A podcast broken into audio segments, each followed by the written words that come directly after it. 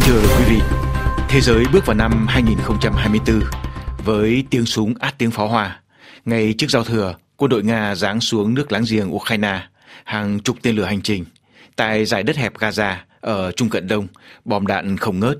Cuộc chiến của Israel chống tổ chức Hamas tiếp diễn như ngày thường. Trước thêm năm mới, Bình Nhưỡng tuyên bố từ bỏ chính sách tái thống nhất với Seoul, sẵn sàng hủy diệt Hàn Quốc là tuyên bố của ông Kim Jong-un ngay ngày đầu năm mới trong bối cảnh Mỹ-Hàn tập trận từ cuối năm ngoái, vắt qua những ngày đầu năm. Cuộc xâm lăng của Nga chống Ukraine dự kiến sẽ kéo dài. Tại cận đông, cuộc chiến Israel chống tổ chức Hamas có thể tiếp tục đến cuối năm và có nguy cơ lan rộng ra khu vực. Tại Đông Bắc Á, Bắc Triều Tiên sẵn sàng cho chiến tranh. Chưa kể đến đụng độ có nguy cơ bùng phát tại Đài Loan và Biển Đông.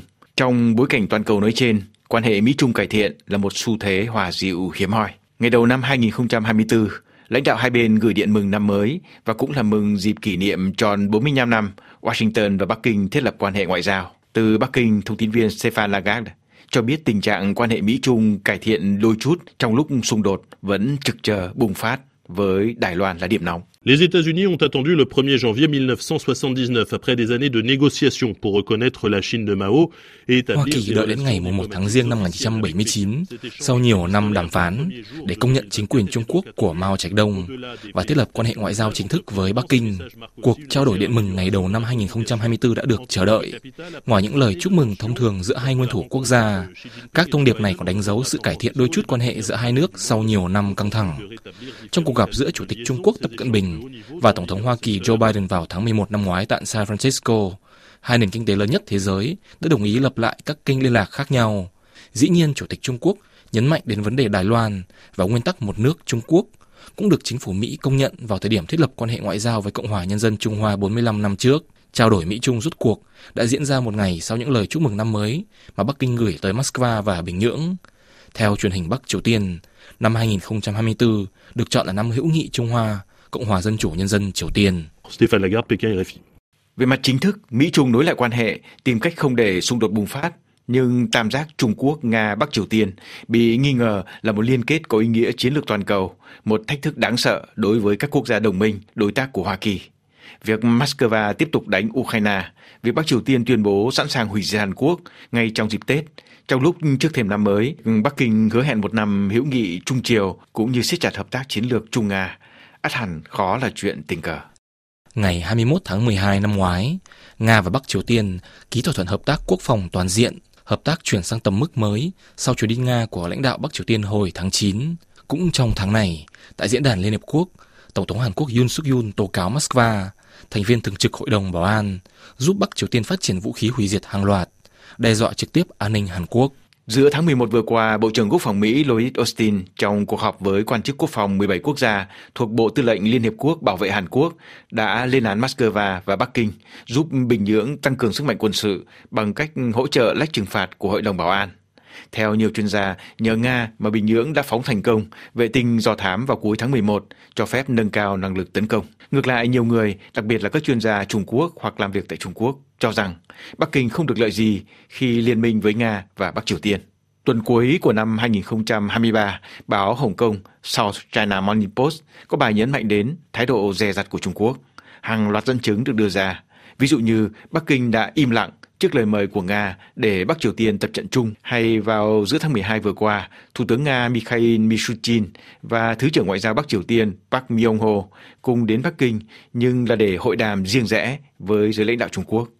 Nhìn chung, theo báo Hồng Kông, thì Bắc Kinh muốn thể hiện là một quốc gia bảo vệ hòa bình, đứng ngoài các tranh chấp, một nhân tố duy trì ổn định tại khu vực Đông Bắc Á và cũng rất cần cải thiện quan hệ với phương Tây, cũng như Nhật Bản và Hàn Quốc để phát triển kinh tế. Chưa kể đến việc với Nga và với Trung Quốc, Bắc Triều Tiên có quan hệ rất khác biệt, muốn lợi dụng bên này để khắc chế bên kia, điều khiến ba bên không dễ ngồi chung bàn. Tuy nhiên trên thực tế, ngoài Mỹ và Hàn Quốc, nhiều quốc gia khác cũng cảnh giác cao độ về các liên kết Nga-Trung Bắc Triều Tiên, cho dù có thể không phải là một bộ ba thực sự. Bộ trưởng Quốc phòng Phần Lan Antti Haikanen vào giữa tháng 12 cảnh báo việc Nga tăng cường hợp tác với Trung Quốc, Bắc Triều Tiên, Iran và các đồng minh toàn cầu khác là mối đe dọa nghiêm trọng, lâu dài đối với châu Âu. Moscow hỗ trợ Bình Nhưỡng phát triển chương trình tên lửa đạn đạo, hạt nhân, đổi lại Bắc Triều Tiên cung cấp vũ khí để Nga sử dụng trong cuộc xâm lăng Ukraine theo các cáo buộc của Hoa Kỳ và Hàn Quốc. Chuyên gia quân sự quốc tế Bruce Bennett khẳng định là nạn nhân trước hết của liên kết Tây Ba này là Ukraine. Cuộc chiến xâm lăng Ukraine khiến Nga siết chặt quan hệ với Trung Quốc và Bắc Triều Tiên. Các hỗ trợ đáng kể của Bắc Triều Tiên và Trung Quốc có thể giúp Nga kéo dài cuộc chiến. Chuyên gia Hui Paik, phó giám đốc một viện nghiên cứu về Bắc Triều Tiên ở Seoul, đang làm việc tại Viện Nghiên cứu Chiến lược thuộc trường quân sự Pháp, đưa ra nhận định đáng chú ý về hành xử khôn khéo tinh vi của Trung Quốc. Bắc Kinh một mặt tránh trực tiếp cung cấp vũ khí cho Nga, mặt khác làm ngơ trước việc Bắc Triều Tiên và Nga tăng cường trao đổi vũ khí, công nghệ quân sự. Hệ quả là Nga tiếp tục có thêm vũ khí để đánh Ukraine. Sức mạnh quân sự Bắc Triều Tiên được cải thiện nhờ công nghệ Nga, mà Trung Quốc không bị lên án là thủ phạm. Theo sử gia Fyodor Tektisky, chuyên về Bắc Triều Tiên và là nhà nghiên cứu kỳ cựu tại Viện Nghiên cứu về Triều Tiên của Đại học Kukmin ở Seoul, Hàn Quốc, thì Bắc Kinh hoàn toàn có đủ khả năng tác động mạnh đến các hợp tác giữa Moscow và Bình Nhưỡng. Nhưng rốt cuộc Trung Quốc chọn đóng vai ngồi im hưởng lợi. Bắc Kinh vui mừng khi hai đồng minh chiếu dưới có phần chủ yếu và trực tiếp cho cuộc đối đầu của Liên minh An ninh Bộ Ba Nga-Trung Triều chống lại Nhật Bản và Hàn Quốc, cũng như hệ thống liên minh do Hoa Kỳ lập ra. Quý thính giả đang theo dõi mục điểm báo của đài RFI. Về phản ứng tại Hàn Quốc sau việc giới lãnh đạo Bắc Triều Tiên tuyên bố từ bỏ học thuyết tái thống nhất với miền Nam trước thềm giao thừa, từ Seoul, thông tin viên Trần Công ghi nhận. Bộ trưởng Bộ Thống nhất của Hàn Quốc Kim Jong-ho tuyên bố ngày hôm nay rằng việc Chủ tịch Bắc Triều Tiên Kim Jong-un thay đổi mạnh mẽ chính sách đối với Hàn Quốc tại cuộc họp toàn thể Đảng Lao động vào cuối năm 2023 là một nỗ lực nhằm chuyển hướng sự bất mãn trong nội bộ về những khó khăn kinh tế và sự kế thừa quyền lực theo những người đào thoát khỏi Bắc Triều Tiên.